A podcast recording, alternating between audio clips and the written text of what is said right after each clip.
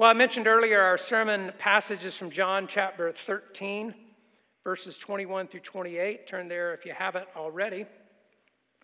We are making our way through the Gospel of John uh, in a series here and uh, continuing here in the second half of John. And this is a passage actually that I touched on Maundy Thursday. So um, it spoke to it just sort of in a, in a brief message for those who were who were there. I'll take a little bit different uh, angle on it, so to speak, this morning. But I've titled this message, Loving People Who Wronged You. Loving People Who Wronged You. We're in John 13, verses 21 through 28. I'm reading out of the English Standard Version, and I'm going to ask you if you're able to stand in honor of the reading of God's Word as we just give reverence to His uh, authority and attentiveness to his voice in the scriptures. Hear the word of the Lord. After saying these things, Jesus was troubled in his spirit and testified, Truly, truly, I say to you, one of you will betray me. The disciples looked at one another, uncertain of whom he spoke. One of his disciples, whom Jesus loved, was reclining at table at Jesus' side. So Simon Peter motioned to him to ask Jesus of whom he was speaking. So that disciple, leaning back against Jesus, said to him, Lord, who is it? Jesus answered, It is he to whom I will give this morsel of bread when I have dipped it. So when he had dipped the morsel, he gave it to Judas, the son of Simon Iscariot. Then, after he had taken the morsel, Satan entered into him. Jesus said to him, What you are going to do, do quickly. Now, no one at the table knew why he said this to him. Some thought that because Judas had the money bag, Jesus was telling him, buy what we need for the fast, for the feast, or that he should give something to the poor. So after receiving the morsel of bread, he immediately went out, and it was night. When he had gone out, Jesus said, Now is the Son of Man glorified, and, the God, and God is glorified in him. If God is glorified in him, God will also glorify him in himself and glorify him at once. Little children, yet a little while I am with you. You will seek me, and just as I said to the Jews, so now I also say to you, where I am going, you cannot come. A new commandment I give to you, that you love one another. Just as I have loved you, you also are to love one another. By this, all people will know that you are my disciples if you have love for one another. Simon Peter said to him, Lord, where are you going? Jesus answered him, Where I am going, you cannot follow me now, but you will follow me afterward. Peter said to him, Lord, why can I not follow you now? I will lay down my life for you. Jesus answered, Will you lay down your life for me? Truly, truly, I say to you, the rooster will not crow till you have denied me three times. This is the word of the Lord. Thanks be to God. Let's pray. Well, Father, we do thank you now, as always, for your word. We open it with the belief that it is true and living and active and powerful, and we have the expectation that by the presence and the power of the Holy Spirit, that you will make it live to us today and that you would cause it to be active and powerful toward us, not only corporately, but even individually. Lord, knowing every heart represented in this room and what the needs of our heart are, are, we ask that you would speak in personal ways to us as you desire to do so. And so, Lord, would you speak, oh Lord, your word by your Spirit through your servant to your people for your glory and for our good. And God, I ask you now, as always, to move me out of the way and just use my voice as your instrument. In Christ's name, amen. And you may be seated. And uh, as a side note, um, I'll just ask one of the deacons to check the thermostat back here. I'm warm. If you're not, that's okay. Uh, I, I, mean, you know, a, it doesn't matter to me. I'll sweat. But I, I, uh, I've been around long enough to know I don't want to assemble a crowd of people in a room and then turn the temperature up. So if you'll uh, check that, turn it down, get some air circulating, we'll have a happier crowd. You know that this is true, I think, that it's people, people who make life rich and joyful. And maybe you've not stopped and thought about that much, but probably if you did, think about it. Uh, it is mostly the people in our life who make life rich and joyful. And it's the people in our life that make life difficult and painful. Some of the greatest pain comes from being personally wronged by people we love or trust. And maybe even my saying so brings memories immediately to mind because maybe for some of you, they never lived very far below the surface of those kinds of experiences. Well, Jesus knew that better than any of us. And we get a glimpse of it here in this passage in kind of subtle ways that I want to touch on. But we, we read last week, for those who were here, um, Jesus knew his time had come to die, to part out of this world, uh, world. And so he rose up from dinner prepared a towel and basin, and he washed his disciples' feet. And then he sat back down. At the table, that happened in the context of a meal. He sat back down and he told them that he's given them an example to follow. And then while they're still sitting there at the table from where we were last week, the rest of this conversation took place.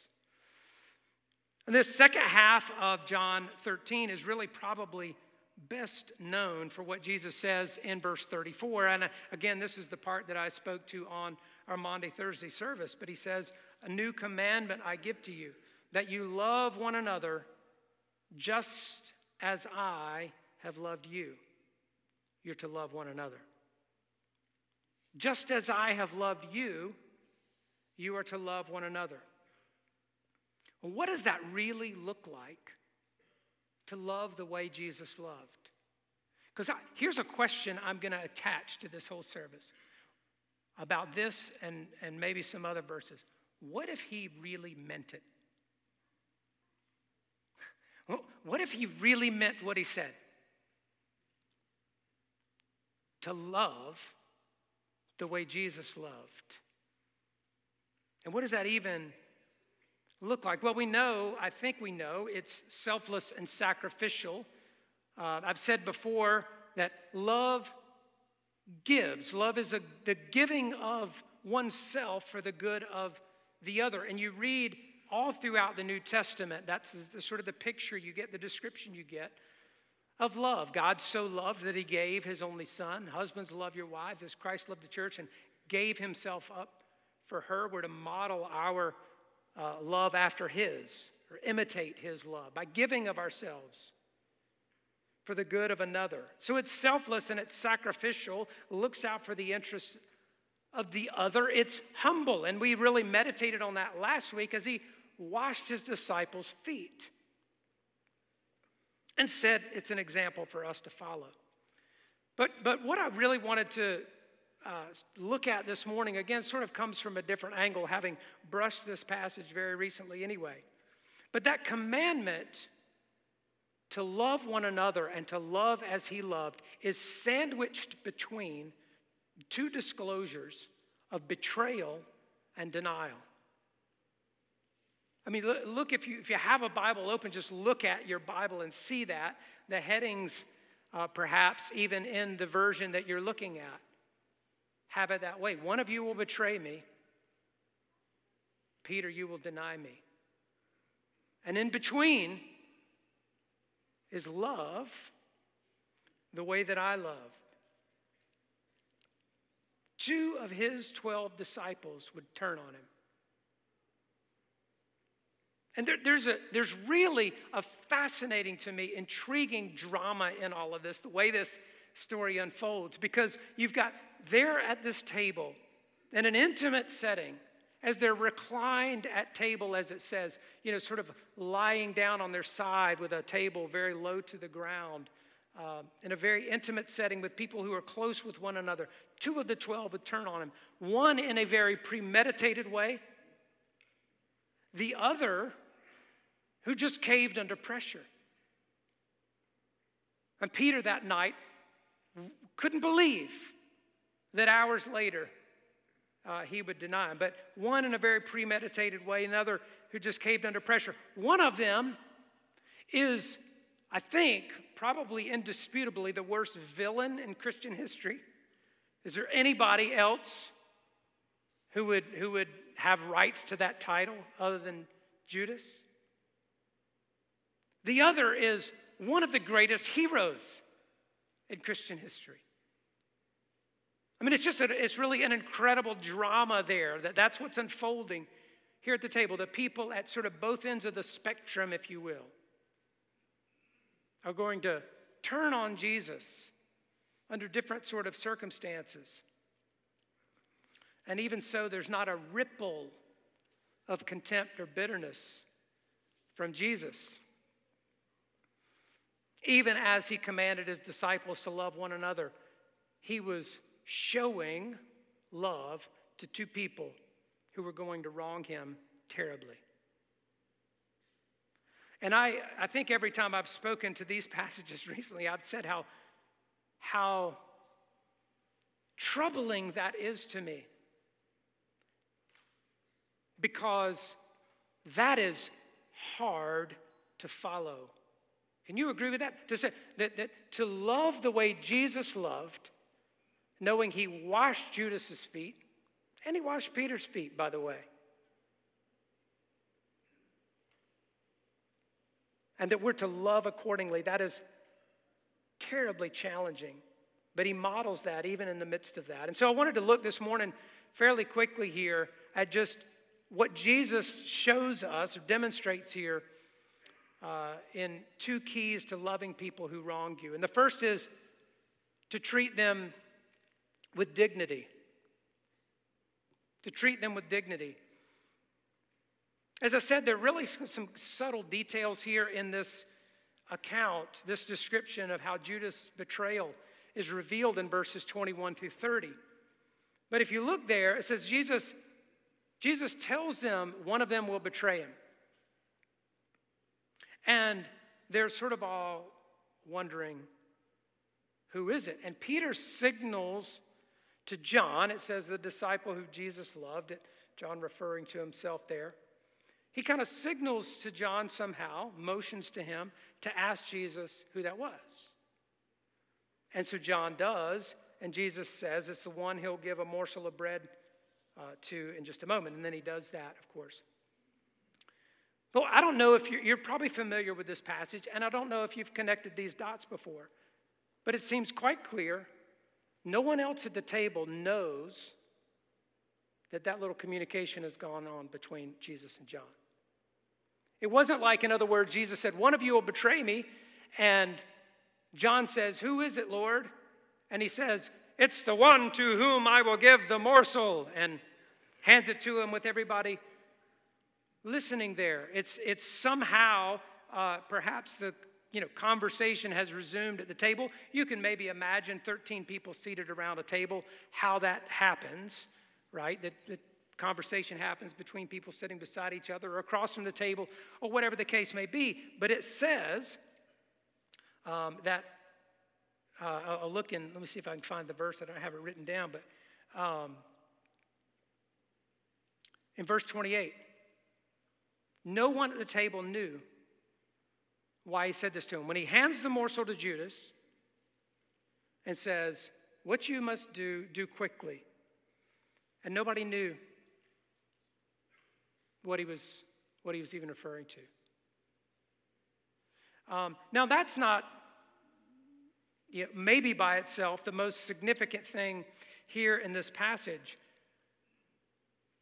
But I can imagine a lot of other people besides Jesus in that situation who would very much be eager to make it known Judas, uh, is a traitor. See, right there at that moment, where there's this really private exchange between Jesus and John. So John knows who the traitor is. Uh, G- Judas knows who the traitor is. He hands him the morsel, says, What you do, do quickly. And he leaves the room, and the others are none the wiser.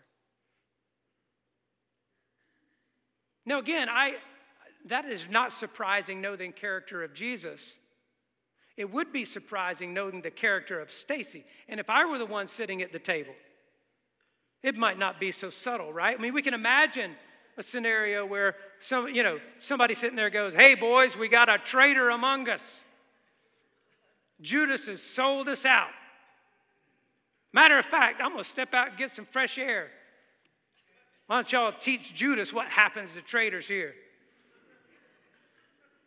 You know, in other words, there's a lot of times when, when we're wronged, even when we can't do anything about it, we want everybody else to know we've been wronged. And we want them to know who the perpetrator was. I just find it striking and remarkable how Jesus, even in this scenario, he's washed Judas's feet and, and really, even in that interaction, uh, treats him with dignity. Again, it's really not particularly remarkable knowing the character of Jesus, but knowing the nature of humanity. It really is. And knowing that Jesus said, Love the way I loved, that's instructive to us and noteworthy. You may remember from Matthew chapter 5, in verses 43 through 46, as part of the Sermon on the Mount, Jesus said, You've heard that it was said, You shall love your neighbor and hate your enemy. But I say to you, love your enemies and pray for those who persecute you, so that you may be sons of your Father who is in heaven. For he makes the sun rise on the evil and on the good, and sends rain to the just and on the unjust. For if you love those who love you, what reward do you have? Do not even the tax collectors do the same?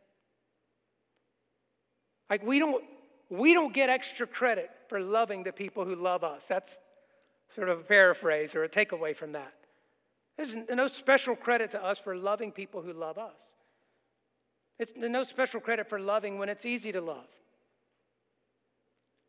Love your enemies and pray for those who persecute you, and not in the way that says, Well, I'll pray for you. You know, you've, heard, you've maybe used that kind of talk before. Probably not you, uh, the person next to you. Uh, you know, who wants to sound a little bit Christian about it, but really you're feeling spiteful. And it's, again, that's pretty human, isn't it? But it's not excusable for the Christian. We're called to love our enemies. And that's why I said, well, this is, this is the question. What if he really meant that? There are, there are some things Jesus said like this that we treat them as if they were hyperbole, that he's exaggerating to make a point. And I would submit to you, he's not exaggerating. I would submit to you, if you read uh, writings from the early church in the first couple of hundred years of the church, you'll come away very much with the sense that they took that literally that they subjected themselves to all kinds of mistreatment because they believed that's part of what it meant to follow Jesus. What if he really meant love your enemies? And one of the ways that we would be challenged to do that is to treat them with dignity. This is one of many messages as I tell people. I'm reading the, the, the passage the week before, and I'm going, Lord, I don't want to preach this this week. I need more time uh, to sort of adjust my own heart. I need, I need more time for my own heart to catch up. Treat people with dignity, even our enemies. The second would be release them from their wrongs. Release them from their wrongs. Uh, the last verses of this chapter foretell Peter's denial, as we saw in, in verses uh, 37 and 38 there. And it said, you know, Peter said, I will lay down my life for you. And again, we might point out as a footnote two of the most regrettable words in the New Testament are Peter said. Like, you know, Peter just, just shouldn't say sometimes. Peter and me. I could probably write a book called Peter and Me. You know, Peter, Peter needed his kindergarten teacher there saying, Make a bubble, Peter. you know, just cover. One on your one on your hips, one on your lips. Is that how it goes? Yeah. Uh, but he says, I'll lay down my life. Jesus says, Will you? You're going to deny me three times before the rooster crows. But right before that, um, he says, Where I'm going, you cannot follow me now, but afterward, or later, it may say in your translations, you will follow me. Now, again, this is, this is subtle and sort of a glancing reference or passing reference uh, in the scripture, the way, uh, the way that it reads. But Jesus looked beyond the denial of Peter. And this is essentially what Jesus has done is forgiven Peter or, or, or released him from the wrong that hasn't even happened yet. He's getting ready to say, You will deny me, but he's, he's already declared, Afterward, you will follow me. That's precious. That is precious.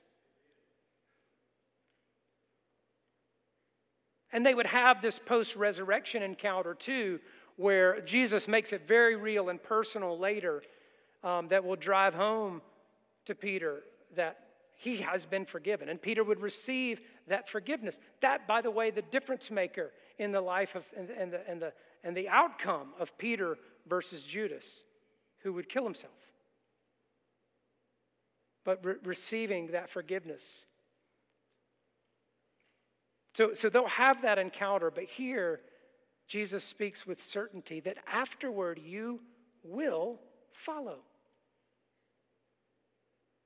He's already released him from the wrong. I use that phrase really as just a, another way of describing forgiveness. I was going through a little discipleship guide with someone recently, and the author of that uh, book described forgiveness that way. The forgiveness is releasing others from wrongs suffered. That has been a sermon by itself. It's really a worthy sermon or sermon series and a meditation by itself. But the forgiveness um, involves releasing people. That when, when people wrong us, it's really wrong. Like they, they've really done something wrong to us much of the time.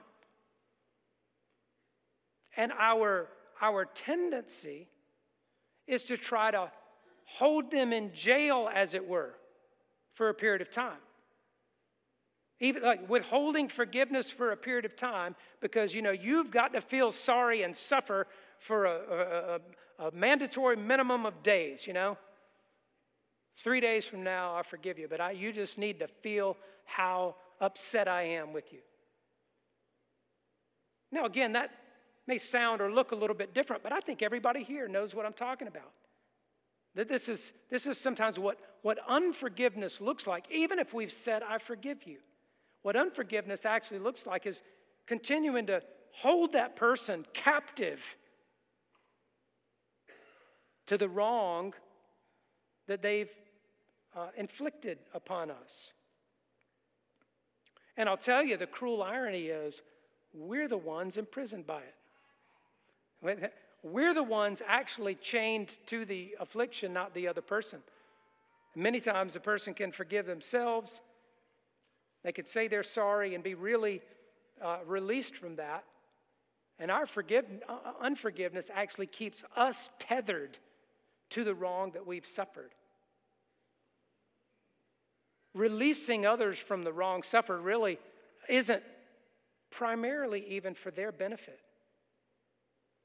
Um, it's for ours. And I would say at the same time, it is one of the uh, age long schemes of the devil to keep people in, in bondage, even generation after generation, to hold on to offenses and wounds, thinking that it's the other person who somehow is hurt by that or pays the due penalty of their sin, as it were, against us. And we're the ones actually hurt by that and other people. Passing along, in some cases, in, in, in families, from, from parent to child to child to child to child. You know, generations of that, that kind of thing can just continue to be borne out because of old offenses. We try to hold them imprisoned, as it were. And there's, there's all kinds of ways that that happens in the lives of people. And uh, again, there are, there are people, this is, it's, it's maybe most true and most painful in families. Perhaps because those are the people we know the best, that we love the most intimately. And so it hurts the most when those wrongs are done to us. And perhaps because sometimes you can't you can't escape them as it were or distance yourselves from them. You have to, you live in the midst of it all the time. That can be uh, abusive or controlling relationships with a parent or with a spouse. Um, you know, all, all kinds of all kinds of manifestations of that but somehow they're most painful in a family scenario. But there are other people um, that can, and maybe we would say those family wrongs, those family wounds are the ones that are that cut the deepest and are, are most sustained over a period of time. There are others that are really acute, you know, punctuated, that people do something deeply hurtful and wrong toward us, and maybe the effects of that are lasting in some ways. But you know, we can, we can sort of distance ourselves from some people and we regard them in our heart as enemies. And one of the gifts that Jesus has given to the world, but particularly to his church who believe what he said and follow him and his example, one of the great gifts he has given is to love by forgiving, is, is, is to tell us command us to forgive because we're the ones, uh, again, bound up by unforgiveness. We're the ones set free by forgiveness. And as I said, that, that, you know, there's so much that could be said on either one of those, uh, those two subjects, and, and a whole lot more could be said about this passage in particular. Um, I uh, keep, am keeping it relatively shorter for the sake of uh, our communion together. But I might conclude by saying when we think about the enemies, as it were, who have wronged us and the enemies we're charged to love, have you remembered that God says of you and me that we were enemies of God? We, we tend not to think of ourselves that way. But in our sin, we were enemies of God. We were actually in cahoots with the prince of darkness, Ephesians 2 says. Ephesians 2, Romans 5, you could read both of those and get explicit references to that. My point is, uh, God demonstrated his love to us. In that while we were sinners, while we were enemies of Christ, Christ died for us. The only reason we could claim to be Christian is because he loved us when we were enemies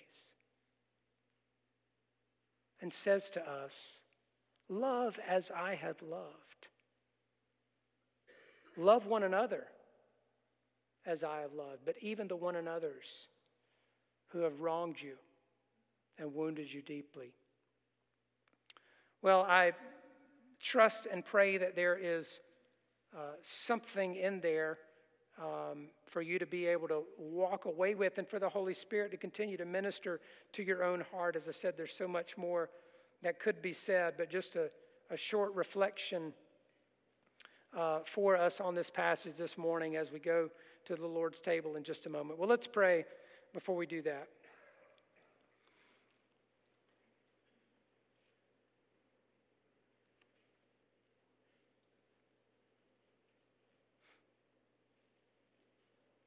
God, we do thank you that you set your love upon us. While we were dead in our trespasses and sins, you made us alive. While we were children of wrath, you made us children and heirs, raised us up with Christ, seated us with him in the heavenly places, bestowed upon him a rich inheritance. We praise you for that. And Lord, we acknowledge the great challenge, the great challenge of loving the way Jesus loved, of really obeying that commandment. To God, I pray that you would work powerfully in our hearts, Lord, that, that Jesus would increase, that we would decrease. That, as Julie mentioned, as we sang in the one song, that Jesus did not despise the cross, rather, he endured the cross, despising the shame.